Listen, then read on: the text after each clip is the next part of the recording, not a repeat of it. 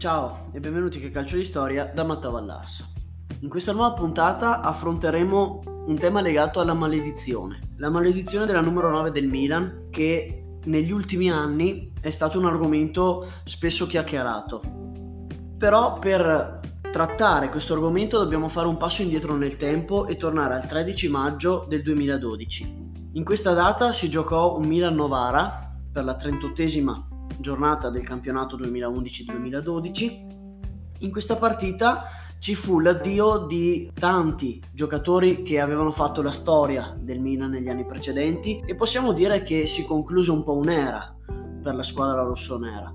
Un'era fatta di grandi vittorie, tra cui due Champions League vinte, quindi in tre finali disputate, poi trofei come campionati, Coppa Italia, eh, mondiali per club, Supercoppe europee, quindi un decennio possiamo dire sicuramente in cui il Milan ha dominato il calcio europeo e in questa, in questa partita terminata per 2-1 lasciarono la squadra rossonera Gattuso, Nesta e Pippo Inzaghi. Pippo Inzaghi che segnò poi anche il suo ultimo gol in questa partita su assist di Sedorf, un gol che tutti i milanisti sicuramente ricorderanno. E proprio da questo gol parte la nostra storia, parte il nostro racconto di quella che è tuttora considerata da molti una sorta di maledizione. Come sappiamo ovviamente il numero 9 è associato a Pippo Inzaghi e anche ovviamente ad altre grandi leggende del calcio rossonero come mi viene in mente ad esempio Marco Van Basten. Dopo Pippo Inzaghi però non si è più riusciti a trovare un numero 9 degno di questa maglia. Non si è più riusciti a trovare un numero 9 che riuscisse a garantire tanti gol e ottime prestazioni al Milan. E ora andremo ad analizzare un po' quella che è stata mh, la storia del numero 9 dopo Pippo Inzaghi. Il primo a prendere l'eredità di Super Pippo è stato Pato. Pato che nel Milan comunque ha degli ottimi numeri perché può contare 63 gol e 18 assist. Quindi diciamo che nella storia del Milan è un giocatore che sicuramente non è stato tra i migliori, ma che comunque ha lasciato un po' il segno. Peccato che l'abbia lasciato con la numero 7 sulle spalle, non con la 9. Infatti prese nella stagione 2012-2013 la numero 9 segnando solo due gol e, e un assist, quindi veramente poco per un giocatore che doveva sostituire effettivamente Pippo Inzaghi e da cui ci si aspettava molto perché le qualità e il talento non mancava. Peccato ovviamente per, per i tanti infortuni che hanno contraddistinto la sua carriera. Successivamente, quindi nella stagione 2013-2014, la maglia numero 9 passò sulle spalle di Alessandro Matri che arrivò dalla Juventus per 11 milioni e anche lui ebbe un'avventura poco fortunata al Milan segnando un solo gol e giocando solo sei mesi perché già a gennaio si trasferì in prestito alla Fiorentina, quindi di sicuro anche il Mitra non lasciò un bellissimo ricordo. Nonostante fosse comunque cresciuto nelle giovanili del Milan e dopo un lungo percorso in Serie A dove comunque aveva dimostrato di essere un buon attaccante, arrivò al Milan sperando di avere la sua occasione, cosa che però non, non arrivò. Dopo Matri abbiamo un nome importante, Nome importante per la stagione 14-15 fu quello di Fernando Torres. Fernando Torres che era però in una fase calante della sua carriera. Non era più il Fernando Torres di Liverpool e lo si era già visto ai tempi, ai tempi del Chelsea che non era più lo stesso, che non poteva garantire le solite prestazioni, però chi non si aspettava o chi non sperava più che altro che Fernando Torres non potesse tornare anche solo per un pochino quel Fernando Torres. Cosa che purtroppo eh, non si verificò. Collezionò 10 presenze ed un solo gol contro l'Empoli e lasciò Milan- Milanello già a gennaio, passando all'Atletico Madrid dove riuscì a tornare leggermente sui suoi livelli anche se per brevissimo tempo. Successivamente a Torres, nella stessa stagione, quindi a gennaio, arrivò Mattia Destro. Mattia Destro che arrivò in prestito dalla Roma, con l'iconica citofonata del dottor Galliani che andò proprio sotto casa sua per cercare di convincerlo ad arriva- a venire in rosso-nero e a far parte della squadra rossonera.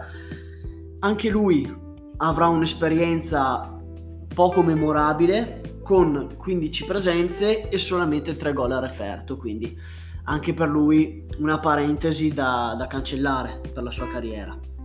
La stagione successiva invece arrivò dallo Shakhtar Donetsk a parametro zero Luis Adriano. Luis Adriano che era un giocatore che comunque aveva fatto vedere delle buone cose in Ucraina, giocando anche in Champions League, quindi un attaccante che comunque aveva una certa esperienza anche in coppe europee, quindi un curriculum comunque abbastanza interessante. Non riuscì a fare il salto di qualità che magari altri suoi ex compagni come ad esempio William come ad esempio Douglas Costa, erano riusciti a fare, collezionando 6 gol e 4 assist e lasciando anche lui il Milan in brevissimo tempo.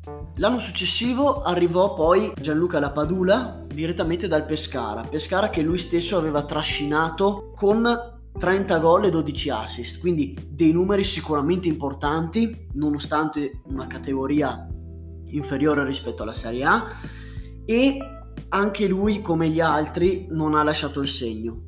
Ha avuto dei numeri leggermente migliori, perché comunque 8 gol e 3 assist per un giocatore che fa un salto così alto dalla Serie B ad un grande club comunque non è mai semplice e sicuramente ha sen- risentito magari di questo grande salto, dimostrandosi però un uh, giocatore adatto a delle piazze più piccole e meno importanti e la sua carriera eh, sta dimostrando questo, come appunto vediamo nell'ultima esperienza al Benevento o nelle precedenti anche al Genoa.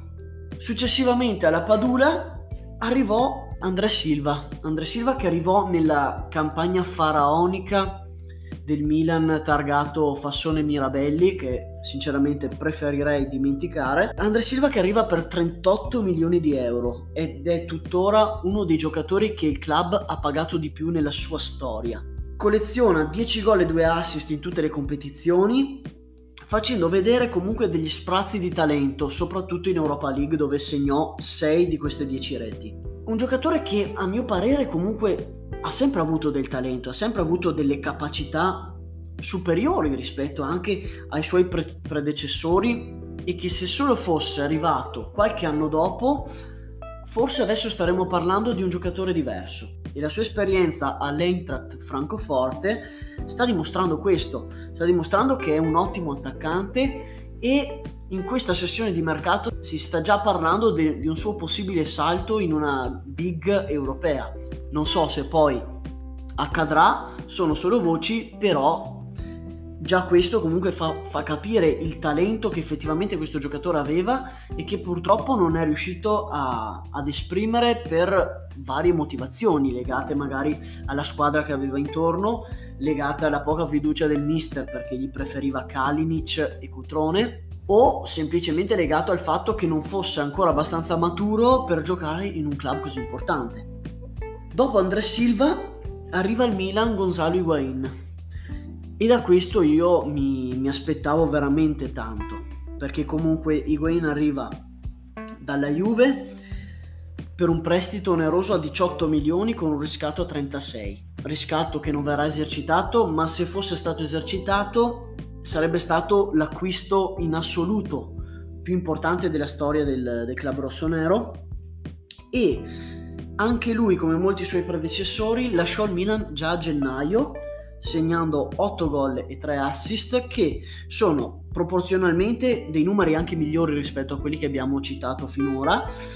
Ma parliamo di Gonzalo Higuain, non parliamo di Gianluca Lapadula, quindi parliamo di un giocatore che doveva far fare il salto di qualità al Milan, doveva permettergli di essere nuovamente competitivo per la Champions League perché comunque arrivava dalla Juventus, ma non è che fosse in fase calante in modo definitivo. Aveva fatto comunque nella stagione precedente un'ottima stagione alla Juventus, ovviamente non a livello delle stagioni di Napoli, in cui era al top della sua carriera e al top della sua forma, ma comunque aveva fatto un'ottima stagione ed è arrivato al Milan solo perché la Juventus ha comprato Cristiano Ronaldo, se no sarebbe rimasto a Torino. Quindi era lecito aspettarsi da lui molto di più. Comunque anche la sua avventura non è stata memorabile ed ha lasciato il Milan per il Chelsea per rincontrare il suo mentore Maurizio Sarri. A gennaio dello stesso anno arriva a sostituire Higuain Christoph Piontek. Piontek che arriva dopo una prima parte di stagione veramente pazzesca con il Genoa in Serie A in cui segna 13 gol e la sua annata continuerà comunque perché concluderà la Serie A a 22 gol segnandone 9 con il Milan quindi. Peccato perché in quella stagione non indossava il numero 9, ma il 19. L'anno successivo prenderà il numero 9 e deluderà le aspettative che si erano ingigantite dopo la seconda parte di stagione nel, nell'anno precedente, lasciando anche lui a gennaio il Milan con solo 5 gol all'attivo andando all'Erta Berlino. Dopo il suo addio, il Milan prenderà Ibrahimovic, che però ovviamente non sceglierà la numero 9, e farà metà stagione senza un numero 9 e anche la prima parte di stagione dell'anno successivo, perché poi la numero 9 verrà presa da Mario Mandzukic in questa stagione, a gennaio del 2021.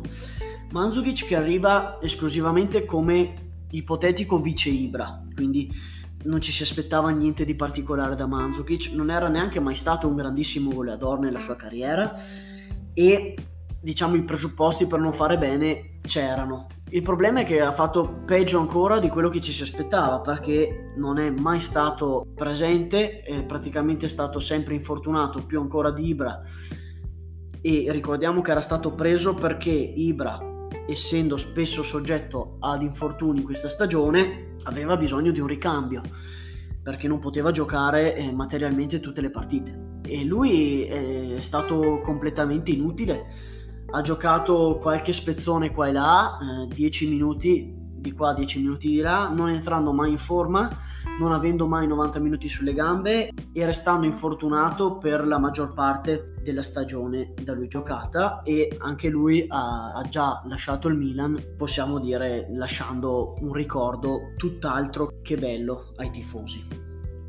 Quindi eh, la maledizione cosiddetta non, non è ancora finita e da milanista ovviamente mi auguro finisca in breve tempo, ma se devo analizzare le cose da un punto di vista oggettivo non la considero questa una maledizione. Considero che il Milan non sia più riuscito a trovare un numero 9 per tre motivi principalmente. Il primo è che il Milan ci ha sempre abituato a dei numeri 9 di livello veramente incredibile, di livello internazionale, come appunto Inzaghi e come Van Basten, che sono i primi due che mi vengono in mente.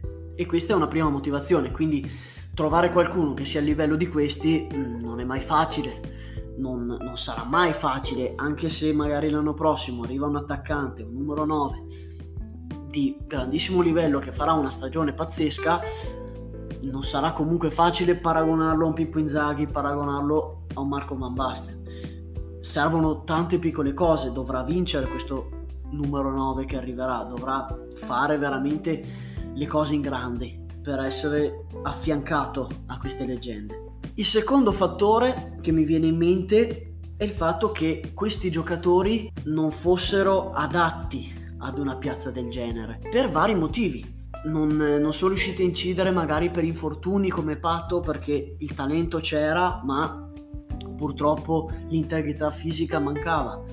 Non sono riusciti a incidere perché sono arrivati nel momento sbagliato della loro carriera, come ad esempio eh, Fernando Torres fosse arrivato 5 anni prima, metti che si parlava anche di un giocatore di assoluto livello, o come André Silva, che è arrivato magari in un periodo in cui ancora non era abbastanza maturo per giocare nel Milan, o come Higuain che è arrivato anche lui in una fase dove iniziava a calare, dove le sue prestazioni iniziavano a calare. La terza, infine, motivazione è legata alla società, perché è vero che tutti questi giocatori non hanno reso, ma per quale motivo non hanno reso? Non solo perché magari non fossero abbastanza bravi o non fossero arrivati nel momento giusto, ma anche perché comunque alle spalle avevano una società per niente solida che spesso e volentieri ha visto cambiare dirigenza, ha visto cambiare moltissimi allenatori, moltissime idee di gioco, quindi